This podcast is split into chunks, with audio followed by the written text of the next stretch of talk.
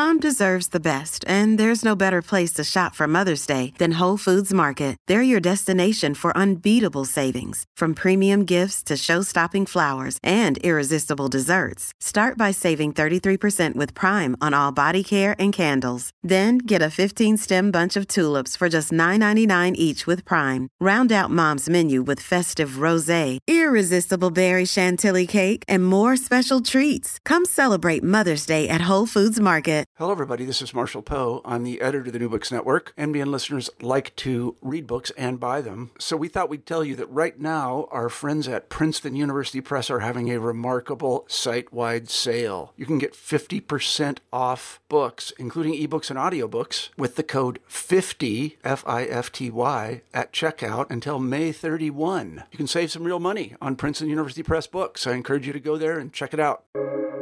Welcome to the New Books Network. Book Network's African American Studies. I am your host, Katrina Anderson, and today I am joined by Dr. Felicity Turner, author of Proving Pregnancy Gender Law and Medical Knowledge in the 19th Century United States. Professor Turner is Associate Professor Professor of History and Honors Program Coordinator at Georgia Southern University. Thank you for joining me today, Professor Turner. And thank you very much for having me, Katrina. I'm very happy to be here. I would like to discuss your wonderful new book, Proving Pregnancy. So, can you tell us a little bit about the book? Um, sure. In its simplest form, it's a history of knowledge. Uh, and more specifically, it's a history of sort of legal, medical, social, and cultural understandings um, of and ideas about, as the title suggests, pregnancy and childbirth, uh, and of the female body in the 19th century United States. And beyond that, the book identifies who possessed uh, that knowledge of female bodies and how that ownership or possession, for lack of a better word, changed over the course of the 19th century. And so I trace the, the shift that happens in the possession of knowledge about the female body over the course of the 19th century. And the book traces how that transformation happened. So it, it traces the shift, it traces how it happened, and then most importantly, it traces the significance of that shift. Now, why did you select law and pregnancy as your topic? And how did you become interested in this topic? Well, of course, given the current moment um, in the United States, it would seem a sort of very apropos topic. Um, but I started working on this a long time ago uh, and didn't necessarily know about the sort of current circumstances that would uh, happen in 2022, uh, 2023. Uh, I actually came to this subject matter uh, through a novel, uh, namely Toni Morrison's 1987 Beloved. I grew up in Australia and I attended college there. And as an undergraduate, I enrolled in the some classes on women's literature. And at that time, I didn't identify as a feminist. Uh, far from it. I, I just wanted to read more books that were written by women. And the literature major was really staid, as were a lot, a lot of the literature professors. Uh, but there were some dynamo female professors who introduced me to some really incredible books written by women that I'd never heard of. And one of them was Toni Morrison's um, Beloved. And you have to understand that growing up in Australia at that point in time, I had done history classes at school, of course, but certainly not US history. We didn't learn anything about U- US history. It was all British history, Australian history, European history, but American history, uh, not at all. And in fact, everything I knew about America was pretty much from the TV. Um, and so I think there was an extraordinary power in a novelist who could reach out from who could reach out from the United States to this incredibly naive sort of 20 year old. Um, that was about the age I was then.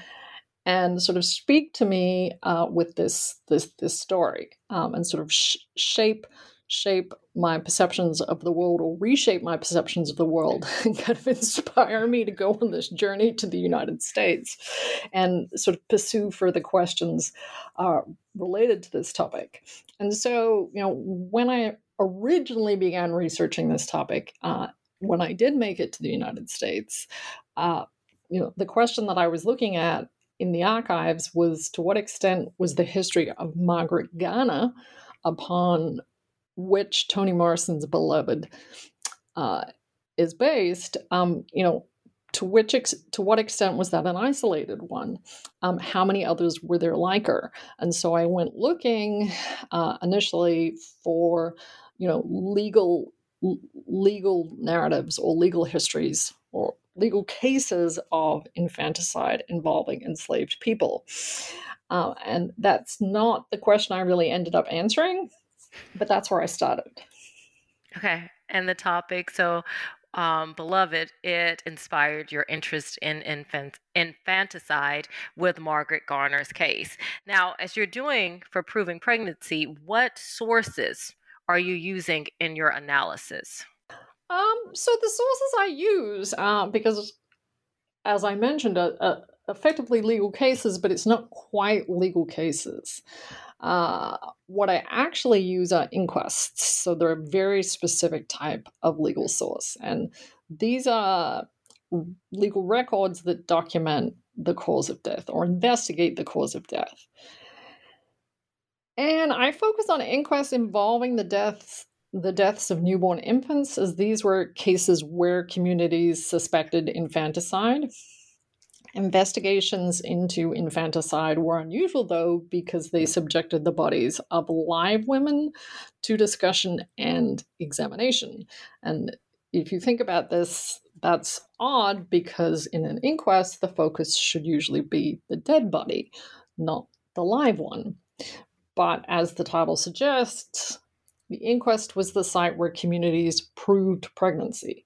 And so they discussed the signs that indicated uh, pregnancy and childbirth. And so the kind of questions they asked had the woman suspected of being pregnant been larger in recent months? Was she just wearing more clothes? You know, those, are the, those are the kind of things Were there signs of blood in the room where they suspected she'd given birth. Did it smell like blood? Did it taste like blood?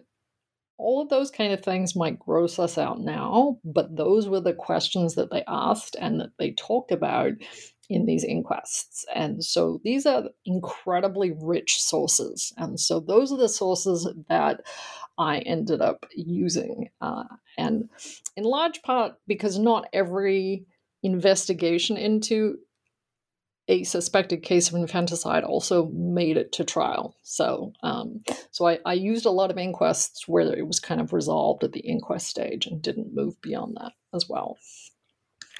Now, you chose to omit visual sources, um, and you state that in your book. Can you tell the readers why you chose not to use visual sources? Uh, sure. So, um, other than sort of the, there was sort of two images I used. I by and large, made a conscious choice to a bit omit visual sources because I wanted readers to focus on how 19th century ordinary Americans understood pregnancy. And the way in which they did so was by using the range of senses that I just sort of described smell, taste, sound. Uh, so I didn't mention sound just then, but you know, one of the things that was often mentioned in inquests is, you know, well, did did somebody hear the baby cry? What noises was the woman who had given birth making or alleged to have, alleged to have been giving birth making? Uh, and so I wanted the readers to kind of really immerse themselves in those descriptions that I was giving uh, rather than focus on uh, images. And so that was why I consciously chose to omit visual sources, and particularly the kind of visual sources that you might get from medical textbooks. I wanted to shift away from that focus. And I think you did it very masterfully well in your text. It was great. Um, you look at two distinct environments Connecticut and North Carolina.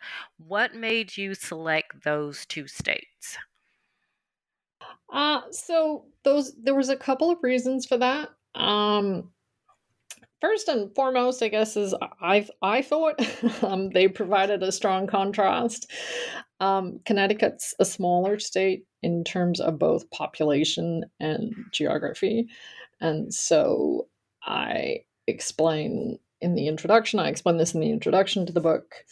It also had this sort of fairly distinct legal culture amongst the original 13 colonies and states. Uh, and it had a somewhat different trajectory in terms of the development of medicine. Uh, so, for example, what you might call the irregulars were particularly strong in that state for quite some time. Uh, so, there was uh, a particular group known as the Thomsonians, named after uh, a doctor called uh, Samuel Thomson. They were particularly strong in that state. But at the same time, they also had a very well developed regular uh, medical profession because of uh, universities such as Yale, which had uh, medical schools. North Carolina, in contrast, was a bigger state in terms of most of both demographics and geography, and it also had a much larger enslaved population, and it abolished slavery much later than Connecticut. Uh, I think Connecticut abolished slavery, I want to say, and it was either 1808 or 1818. I'd have to double check. Uh, and there was far less of an emphasis in North Carolina on what was known as irregular medicine. Uh, so basically most physicians who practiced in North Carolina sort of followed this traditional path where they went and trained at these mid-Atlantic medical schools and then they would return to southern communities and practice there. And in terms of practical reasons uh, for why I selected these two states, I was living in North Carolina when I did a majority of the research, and so that made it really easy to research there. Understandable. um, yes, yeah. Um, and the North Carolina archi- archives are really well organized, and you know, so it was just perfect. And in terms of Connecticut, I had to travel there, but their archives were centrally located, which meant that my research trips were fairly straightforward. Initially, when I started this project, I wanted to include a sort of Midwestern uh, site, and I tried to include Illinois, but that ended up being really challenging because Illinois has, I think, about eight different archival sites spread throughout the state, and the archives um, at, w- within those archives, the records really fragmentary and incomplete, and so I just kind of gave up in the end. It, it was it was really difficult. That would seem like it would sound like, but the book that you created is fabulous, I must say. So Connecticut and North Carolina, they work very well, and then you also bring in points of contrast too. So um, you get like a nice context as to what's going on with 19th century um, women. Now, in your book, you mentioned four key terms that readers should understand knowledge, law, medicine, and property. Can you kind of explain what each of those are and how are they interrelated? So that's kind of a huge question. and I'd probably say it's um, you know, it's easier or I recommend that that that that folks who are really interested in kind of digging down into how I use those terms uh, go and read um, the the book or at least if they're looking for a more coherent answer if um, than the one I'm able to give right now. I think the main point I was trying to make with those four terms is that, as you know, first of all, they are interrelated. But also, what's really important in the 19th century is that the meanings of those four terms are very fluid, so that they're very much in flux. So, uh, affixing particular definitions to them at any point in time was often difficult to do. Uh, and by the end of the 19th century or the early 20th century, ideas and meanings related to those ideas are a lot more inflexible and rigid, a lot more inflexible and rigid. And so that's really the key point I wanted to make is that there's a shift from a fluidity and plurality of understandings to very fixed and rigid notions about those terms, at least by comparison. And a good example to illustrate that is medicine. Um, and so at the beginning of the 19th century, medicine or the field of healing, it's populated by a wide variety of practitioners. And those practitioners include, you know, could include enslaved men, free black women, Native Americans, white females, white men. Some of those women may have identified as midwives, while others may have referred to themselves as doctors or even doctors, doctresses. That was fairly common with Native Americans, for example. And some physicians, usually white, usually male, trained in medical schools, uh, while others trained in or adopted botanic medicine or hydro, hydropathy, which is kind of a water based therapy. And so there was a wide range of practitioners from which ordinary everyday people could choose in order to heal them. And often those choices might be restricted by cost, for example, but you know, th- there's this plurality of um, medical practitioners. By the end of the 19th century, beginning of the 20th century, that situation or that that kind of landscape has radically transformed. And this gourmet or or smorgasbord of healthcare practitioners if you like has disappeared.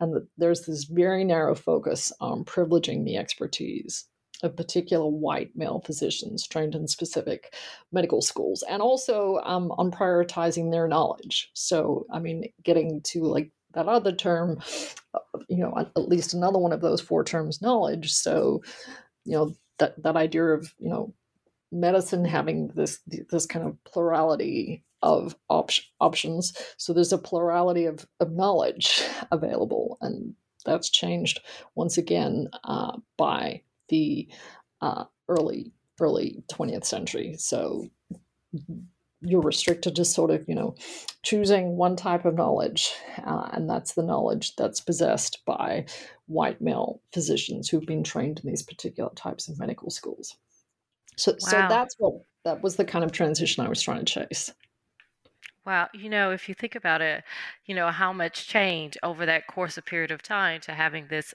array to being very narrow definitions by the time you get to the 20th century as it emerges. Now, let's go back a little bit to one of those practitioners I want to talk about from the 18th century and the 19th century uh, midwives. They play a very oh, yeah. important role. Um, can you tell us a little bit about that and give us a couple of examples and how their role changes throughout the 19th century? Uh, so midwives are you know mid- midwives uh, fascinating. Um, as numerous historians have noted, you know, uh, women enslaved and free played important roles as midwives in communities. They often attended uh, difficult deliveries, you know, helped women give birth. They were privileged by women and men for a long time in lieu of physicians as experts in childbirth, pregnancy, but also more importantly in healing uh, more, more broadly. And I think that's the important thing, right? That midwives didn't just help deliver babies, they helped as healers. And so, for those of us familiar with Laurel Thatcher Ulrich's Martha Ballard, uh, some of you may be familiar with the way she played this really vital role as a healer in the community writ large, not just, you know, as a deliverer of babies. So, how the role of midwives changed uh, over the course of the 19th century is complicated, but the easiest way is to sort of say that their role becomes marginalized as obstetrics and gynecology grows into this white male dominated field. And as medicine professionalized, uh, physicians sort of set in place these kind of gatekeeping functions that limit the role and significance of midwives within local communities. In terms of the kind of examples of different midwives um, who I focus on, particularly in, in the early stages, uh, one example that I use is from, I want to say, sort of the early 19th century. Um, 1811, I think her name is, uh, it's either Rebecca or Judah Hall. and she's involved in a case in Caswell County in North Carolina. And they suspect a white woman of you know, having been pregnant and having committed infanticide. And so what the mid- midwife does in this case is she, along with another respected white woman in the community, as they kind of shuffle uh, this uh, this this suspect, her name's Elizabeth Beaver, out of the room, so away from the jury of inquest, uh, which is a jury that is made up of white men. And so these two women, one of whom is a midwife, and one who, whom is a respected uh, member of the community, they go and sort of physically examine her body. They kind of um, squeeze her breasts and they ask her these questions. And the purpose of these midwives in these investigations uh, was to determine if uh, they had, you know, if, if, the accused women had delivered babies in these instances, and so so that that was kind of um, the role they fulfilled. And that changes. That drastically changes as we move throughout the course. By the time we hit to the late 19th into the 20th century, their role has greatly diminished in terms of their importance. And you're also, in your book, you mentioned that there are also free blacks, enslaved women who also come to the inquest and present testimony as well. Oh, yeah, definitely. Um, so basically, one of the so the inquest had different forms to criminal cases. Uh, so that that's something to keep in mind. An inquest is basically another word for it is simply an inquisition or an examination. So the the, the rules of evidence that apply in criminal cases that prohibit um, African Americans and enslaved people from testifying against whites don't apply in relation to inquests. And I'm certainly not the first historian to know this. And so at an inquest, anyone who has knowledge of the events that have occurred uh, has the authority to testify. Uh, and so it doesn't matter if that person is enslaved. It doesn't matter if they're free black. It doesn't matter if they're a child. So uh, in, in, you know, in some cases, there are uh, young children who are able to you know speak about what they've seen adult women doing. Uh, all of those witnesses are able to provide evidence or testify in the form of, a, of an inquest. Because an inquest happens pretty much the, the day that a dead body is discovered. Uh, so a, a, a, corpse is found in a field then everybody you know uh, as i say you know the, the farmers down their tools and they gather right where that body's lying. Uh, or they move the body to the nearest tavern and they you know they they they sort of hold the inquest there. And this is something that the entire community goes to. Uh, so it, it, it's a community event because everybody in the community is invested in finding out what happened. Wow, it's just so amazing thinking about that now as we live in 2022 and you think about okay, this is that you know, it was really it was a very, very important event that happened in the community that brought in all the players. And as you mentioned, the children, you could have siblings or even, let's say, a potential um, person's child would have to you know provide information as to what they saw um so and that's so amazing that that and you do it masterfully how that has shifted by the time you're getting closer to the 20th century, how much of that has changed in so many ways. And that kind of brings me back to two very important individuals. And as you were saying, when you wrote this book, you had no idea that events would happen in 2021 to 22 and now going into 23, the Beck brothers. Um, and for both of yes. the audience who do not know who they are, they actually, one brother actually provided a very, very useful distinction that is still with us today um, as we talk about this notion of abortion versus infant murder distinction. Can you speak a little bit about that, Professor Turner? Okay, so this is um, the Beck brothers. Uh, uh, so, who are the Beck brothers? Uh, the, the, two men, John and Theodoric Beck. Um, Theodoric is the older one, John is the younger one, and they're hugely important in 19th century medicine in terms of shaping this field uh, known as medico legal jurisprudence. And John Beck, in particular, he publishes a chapter in a larger treatise that um, his older brother authors that relates to abortion and infanticide. So the broader text is known as Elements of Medical Jurisprudence, and it's, I think, initially published in 1823, and it goes through numerous and numerous and numerous editions, and it's circulated widely throughout um, the United States. But even more importantly, it extends, or its influence extends beyond the United States. I mean, it's well known in uh, European circles as well and uh, John Beck contributes to it this chapter on uh, abortion and infanticide because that's what he did his research on at medical school. He wrote his dissertation about this topic.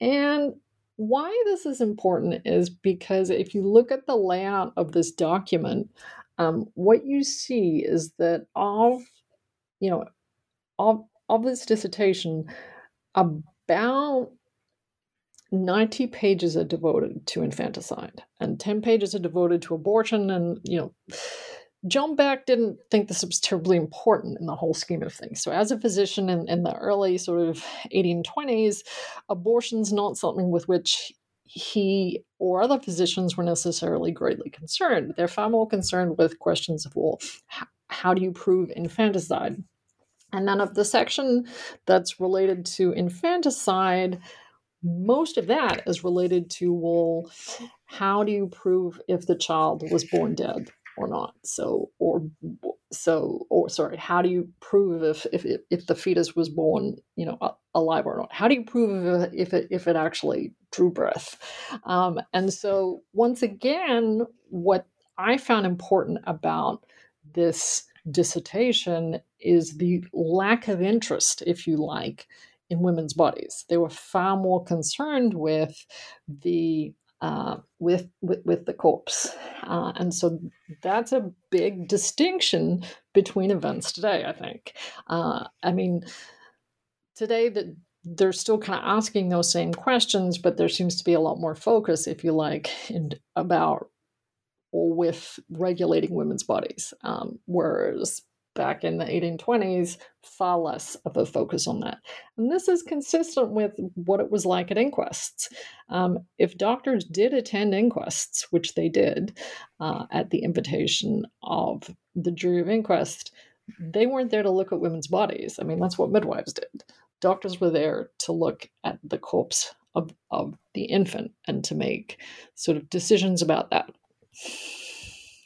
Wow. And you know, and going off of what you just said, we're talking pre Civil War, because this does change over time, but you have the lawyers versus the doctors in the court system.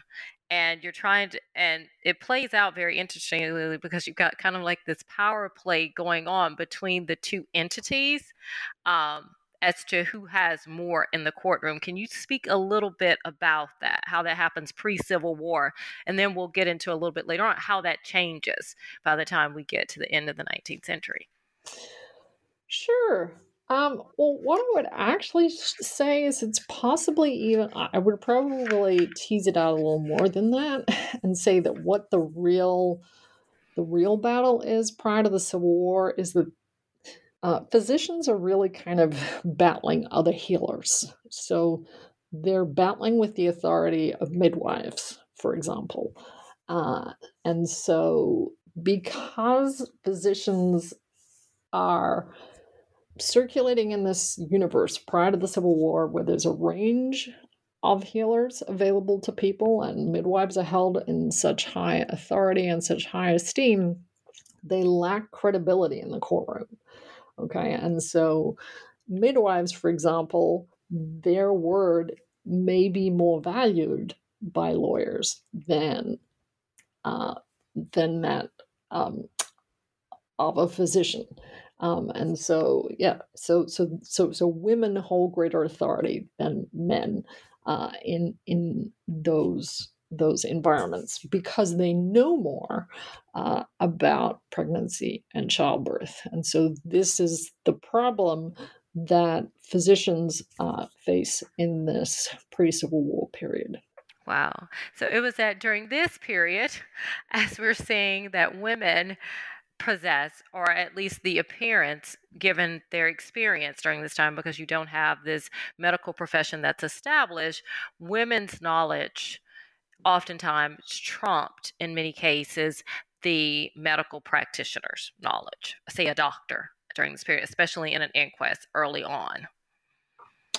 Uh, yeah, definitely. Um, and that that was definitely the case. So women women were considered the experts, and so yeah, they they could easily speak out and sort of say, well, you know, we're we're the ones that, or our opinion is that you know either she has or she has not given birth to a child, and or the baby was or was not born dead. So physicians were consulted, but they were not considered um, experts, and so that will change um, over over time. Right, and this is also, as I'm thinking, as you're saying that this is related to um, who has access to the women's bodies, especially during this time, because as you mentioned, the doctors, they're more interested in the corpse, whereas the midwives, they're the ones who are looking at the women's bodies during this period. Yes, though um, I think this is something that you and I discussed prior to the interview. Um, this is complicated by race. Uh, yes. So yeah, so that, that's that's that's definitely complicated by race. So, the main thing to sort of keep in mind uh, during this period, this sort of pre Civil War period, is that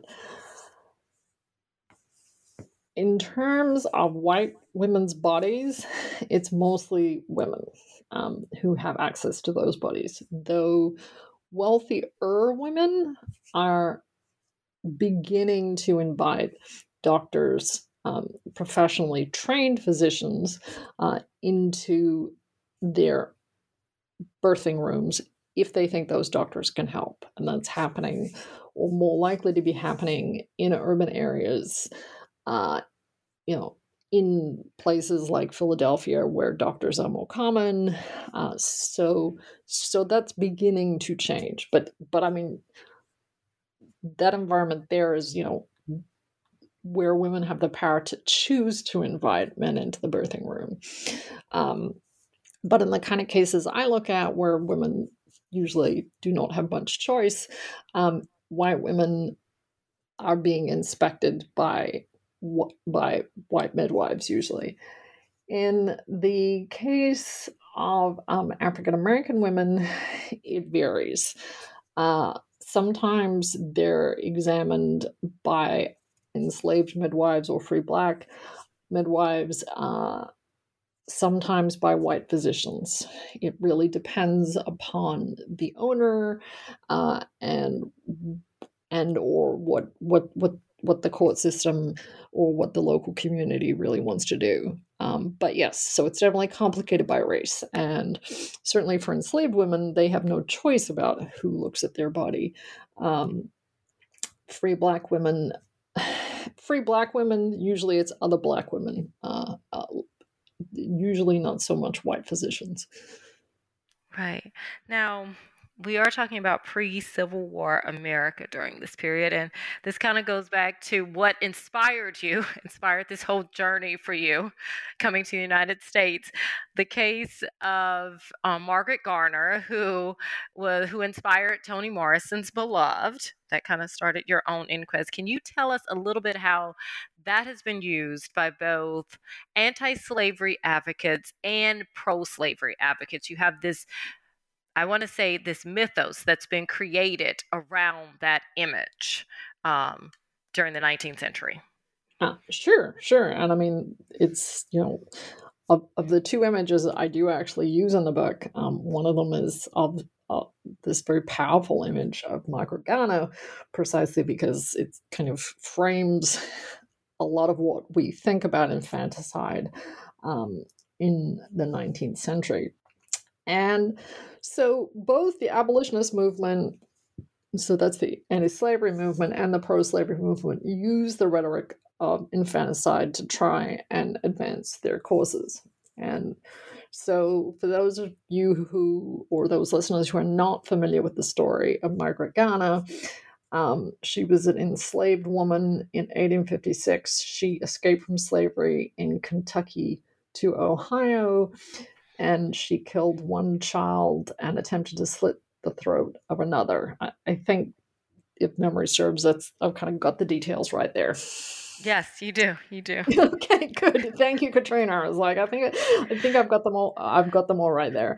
Um, and so basically, you know, the argument that abolitionists made was, you know, that they took this case and they sort of said, oh, you know, this this highlights perfectly the, the tragedy of slavery, um, that this enslaved mother would rather kill her child or children than have them grow up in slavery.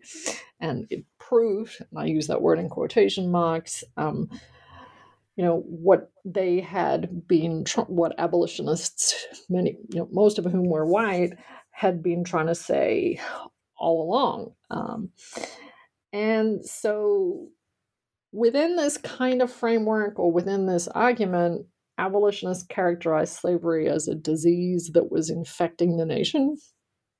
And infanticide was just one of the many manifestations of that disease. And the case of Margaret Garner, following that logic, proved um, that infanticide was a disease. And so once slavery had been rooted out, the idea was that then infanticide would disappear. Uh, and so whatever their intention was, I mean, you know, obviously this argument served useful purposes in terms of um, sort of, you know, trying trying to say, you know, th- slavery is bad. You know, th- th- this this is one of this this is kind of the things that will prompt enslaved mothers to do, it also sets in motion a sort of complicated and damaging series of ideas that tends to that tended to racialize infanticide um, and that would persist long after the Civil War. Now, at the same time that anti slavery advocates uh, making those arguments. Pro slavery supporters were arguing that infanticide was widespread, that it wasn't related to slavery, um, and that it was a disease of capitalism.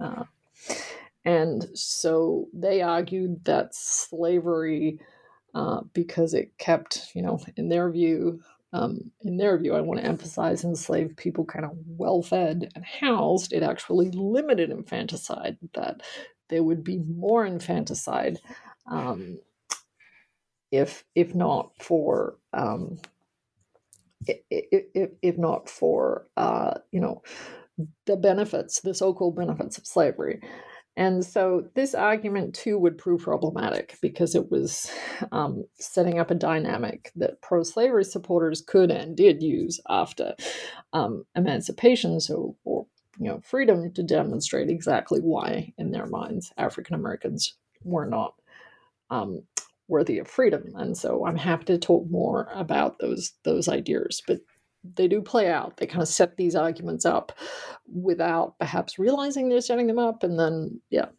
they, they play out. Um, right, and they, and I have to say, Professor Turner, some of them unfortunately still persist today.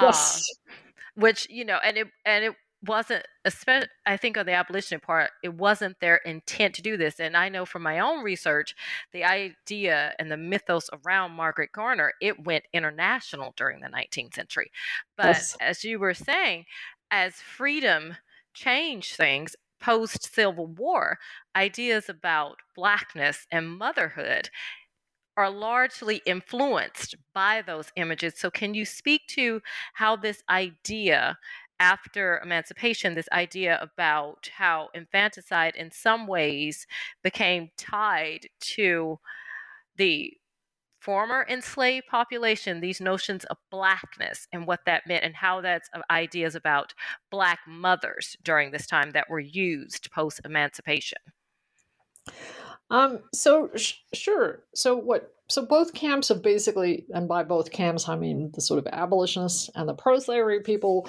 Um, they they have sort of established this pre-existing rhetoric prior to the Civil War that linked race to infanticide, and so when slavery is eliminated, this rhetoric kind of transforms and sort of simply slips into place.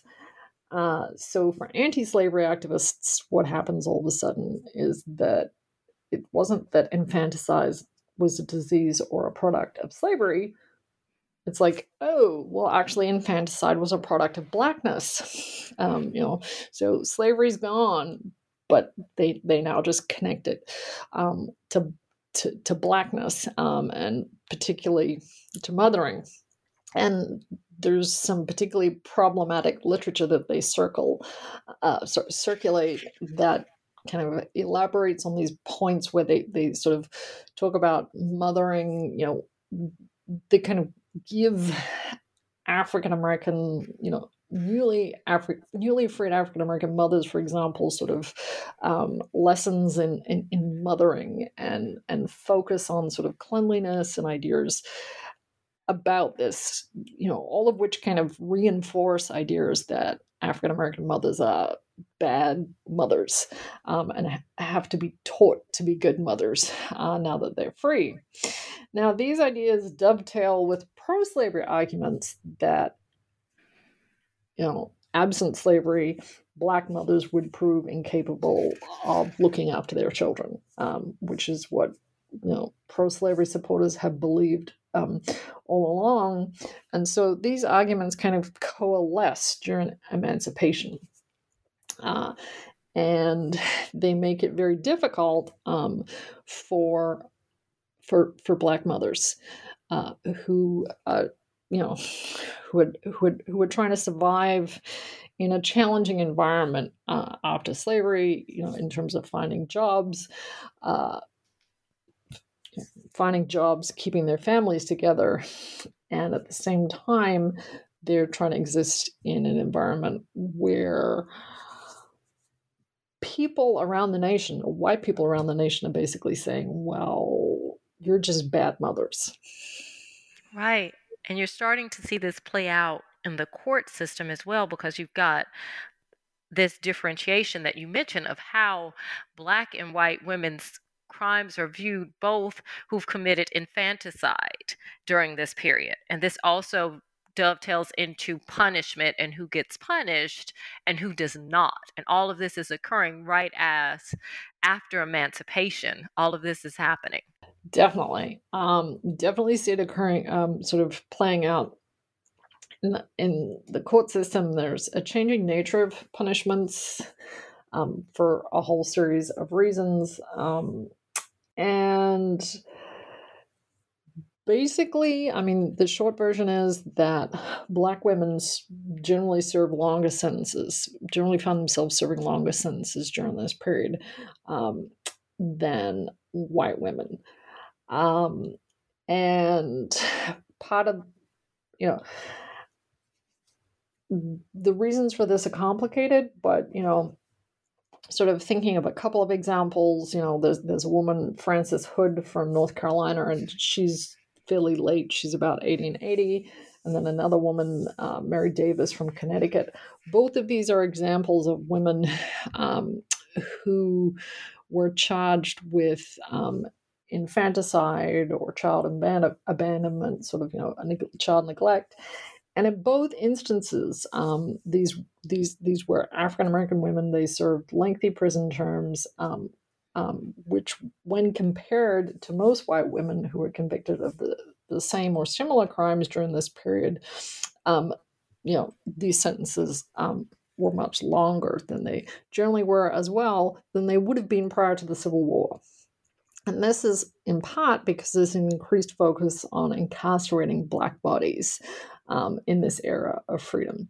And this is particularly um, pronounced in the South. Right, because it and that gets back to that basic question of as to who owns that body, especially now post emancipation when there was quote unquote an owner, but now it's free, but yet it's still not free and they do not want to give them ownership of their bodies during this time. And I just, it, you know, as I'm thinking about this, as we're talking, you know, there's different excuses. Whereas during this time, you will have a white woman who's committed infanticide. And I think maybe it's related to class too here. That may be, oh, there's an excuse. She's more of a victim. Whereas with the black mother, there's this idea of inherent guilt. There's something wrong with her um, for committing the same crime. You know, you see this starting to play out, especially in the media, especially in the narratives that are going on in the 19th century newspapers as these crimes are being posted and written about. Um, which is definitely sh- helping to shape opinion about who should or should not, um, who has guilt and who does not, and who should suffer those punishments during this period. Oh, definitely. I would agree. And I mean, the newspapers are fascinating to read because you will find reports. In fact, I did find reports about um, infanticide committed by a white woman and a black woman on the same page of a newspaper. And, you know, the, the these women are described in different ways, um, or, or, the crime is described in different ways. Um, so, first of all, at a basic level, white women are never identified as white. right. the, the, race is not stated. Um, but non white people, race, or non white women, the race was always stated. And you know and their crime was you know the kind of adjective that was used was a horrifying crime or uh, you know sort of disgusting disgusting crime um, whereas a report of infanticide involving a white woman tended to be simply factual, if you like, uh, dead baby discovered in a field. Uh, and so these were the kind of contrasts um, that you would find in terms of uh, newspaper reporting. So one one type of reporting was intended to horrify and sort of create this image or reinforce this image that black people were in some way something to be frightened of, whereas the other one was sort of to downplay any threat that might have been represented by whiteness right? And all of this, all of this, you've got emancipation, you've got this um, ideas about blackness that are circulating during the period. All of this is happening at the same time that you're having the professionalization of medicine. So you yeah. have yet another layer that's adding into the mix of this picture and this narrative that's being created. And you mentioned this term and you spoke about it a little bit er- earlier um, the regulars. And so you're starting to get the medical um, professionals are becoming, it's definitely becoming a field now at the same time as all of this um, is happening. And this is also going to shape the narrative of what's going on with Black and white women during this period. Uh, sure. Um, and so, yeah, you, I mean, it's definitely becoming a, a lot more of a field. Um, and so there's a lot of debate within the history of medicine and the history of healthcare about the use of sort of these two opposing terms, the regulars versus the irregulars.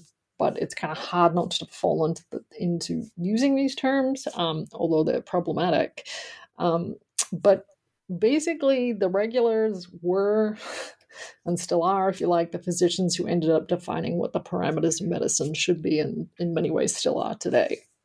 Um, and so that was you had to be licensed you know you should be a member of the and by license i mean licensed with a state medical board should be a member of the american medical association had to attend a certain type of medical school with certain types of training.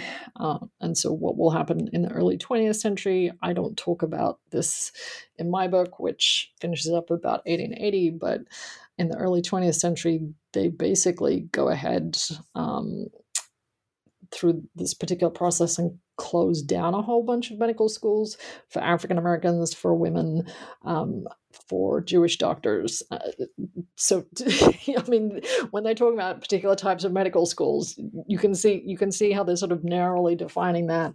Um, and successfully um, restricted sort of surgical privileges in hospitals to people who meet these conditions. Um, and so these are the kind of physicians that they're defining as the regulars. And the reason that they're doing this is they're making it more and more difficult for the irregulars, so those who don't meet those conditions, to practice med- medicine. And so this is all happening um, at that time. What what they're also doing in concert with this uh, is basically more vigorously prosecuting people um, who represent themselves as physicians or who represent themselves as physicians but don't meet these parameters. Uh, and so they begin to do that as well. And so they're becoming really clear about sort of defining what this this professional, what a professional physician looks like. Right. And women are now, some of them, and this is, they're shifted into more of the nursing role because it's distinctive, more feminine. Um, and it's also, it's very interesting that even for, and it's kind of in some ways, I would say, modeled along with upper class white women who are starting to seek out male professionals at this time.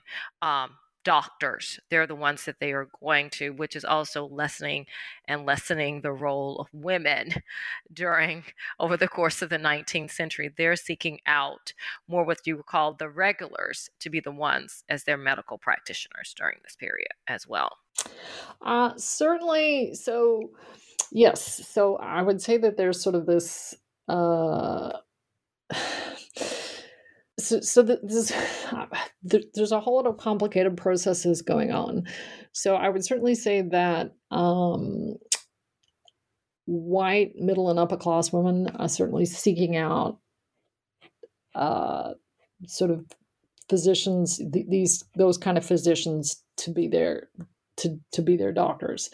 Um, and then other women, in terms of uh, jobs or roles, are moving into nursing rather than trying to sort of move into um, being doctors.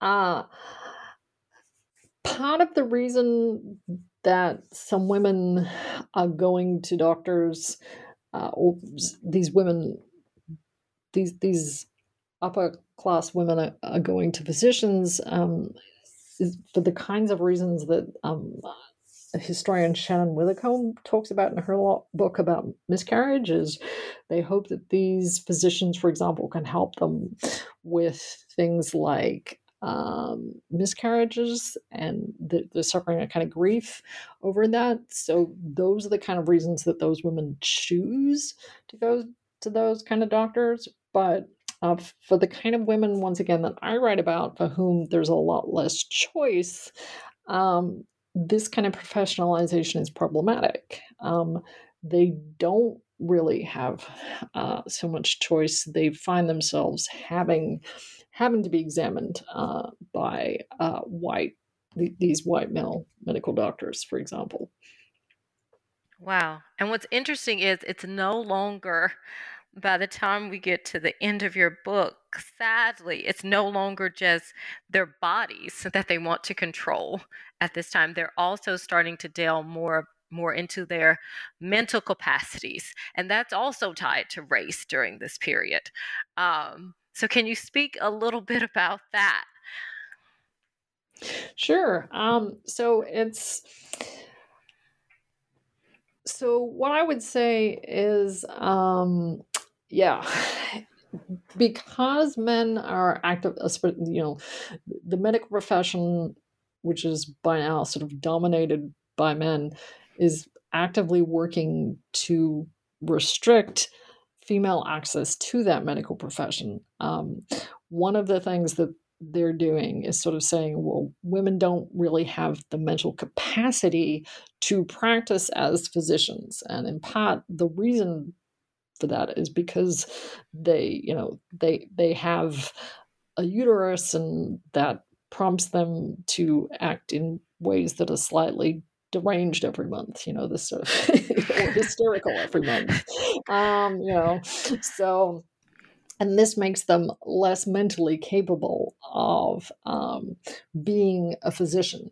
Uh, and so so these are the these are the kind of um, these are the kind of reasons that that they they give uh, for excluding women from the practice of medicine. And it's and it's so interesting that you still kind of somewhat, even though it's definitely to a lesser state now, but you still kind of have this mythos that goes on about this image of what happens to women and their mental capacities. Um, because you kind of have this idea, and I, I, think about it kind of like the PMS. There's this idea, you know, that if a woman is kind of like over emotional kind of like upset, but you, you kind of are beginning to see these ideas formulate in the latter half of the 19th century, something that we just kind of take for granted now. Yes, but it's also complicated because middle and upper class white women they lean into these ideas for lack of a better term i don't necessarily like that phrasing but they deploy those narratives at the same time to try and get out of being responsible in cases of infanticide. So they're able to. Um, so the, the, these middle and upper class white women, they're able to say, "Oh, well, I was suffering from insanity at the the, the time of." Uh, you know, at the time of childbirth. So that's why I murdered my child. Uh, and so, you know, they'll get a, de- a, doctor or two to testify on their behalf and say, well, yes, women do suffer from insanity at the, you know, what, they call it was puerperal insanity at the time of childbirth. And yes, it's highly probable this woman was. And, uh, and so therefore they're able to, um, you know, they're able to get off if the case goes to trial. But um, African American women are unable to use that as a defense because um, insanity is in some way related to or sanity insanity it's related to civilization or the level of civilization that is purported to exist in society. And it is assumed that african americans are naturally less civilized anyway and so therefore the logic goes, they are unable uh, to use to make the claim that they were insane when they did it. Um, and so they can argue um, that, or arguments that are made on their behalf, is that they, they are less intelligent. Um, and so that might get a reduction in sentence for them, but white women, in contrast, will escape jail time completely. Um, but African American women still have to serve some sentence. Uh, and so, once again, we see race compl- race and class complicating uh, these kind of, of arguments in these cases. Well, and it's so interesting how it shifts from the late 18th, ni- early 19th century till we get to by the time after after the Civil War, how how much has changed in your book. Now, mm-hmm. what would you say you would want readers to take away from the book? Is there anything in particular that you would want them to take away? No, there's a I mean... lot that I did. I could say so so um, that's a great question. I should probably ask you what you take away from the book. But um, I, I want to say that the argument I make in the conclusion is that one of the enduring legacies of sort of middle class, middle and upper class white feminism in the 19th century is that they didn't realize the value of the property um, or the value of what they possessed in terms of knowledge about the female body at the time, at the, at the beginning of the 19th century. And they became so focused on a different type of property, basically, kind of gaining voting rights, uh, owning the kind of property that was owned by wealthy white men, that they overlooked the fact that they were kind of losing control of this knowledge that they already owned or possessed, if you liked knowledge of the female body. And so, part of the reason I make that point in the conclusion is I want to encourage readers to rethink historical narratives of progress about women's rights, what rights look like, and uh, to sort of rethink how how we you know what, what the what the history of the 19th century might look like if we retell it through through that different lens And I will say you did that actually very masterfully in your book. Um, it definitely opened my eyes in many ways as to how, and you're correct, knowledge is power. And women, you know, from the late 18th century into the 19th century, they had quite a bit. Um, and as you mentioned, they did not know how much they possessed at that time. Um, as they say, hindsight is 2020. But you know, if you could kind of go back in time and see that, it would be interesting to say how would that narrative have shifted um, historically with that information. Um, yes. Thank you. I'm so glad. I'm so I'm so glad that you um, you were able to take that away from the book because that was really one of the things that I wanted readers to take away. It was great. I will say I want to say I want readers to go out and pick up Professor Turner's Proving Pregnancy, Gender Law, and Medical Knowledge in the 19th Century United States. It is a must read, I would say, for undergraduates and graduate students. Um, there's so much that you are able to take away from this book and learn, especially about issues of race and gender in the 19th century. Um, during this period. Thank you, Professor Turner, for joining me today to share your knowledge um, with us about your amazing book. And I really want readers to go out and grab this book today. It is, I will say, this is a book that you must read to learn more about issues of women, body. Um, the medical profession. There is a lot there for everyone. So, thank you for joining me, Professor Turner. Well, thank you, Katrina, for that enthusiastic endorsement and huge encouragement uh, for all your readers. This has been uh, great fun, and it's been an enormous pleasure discussing the book with you.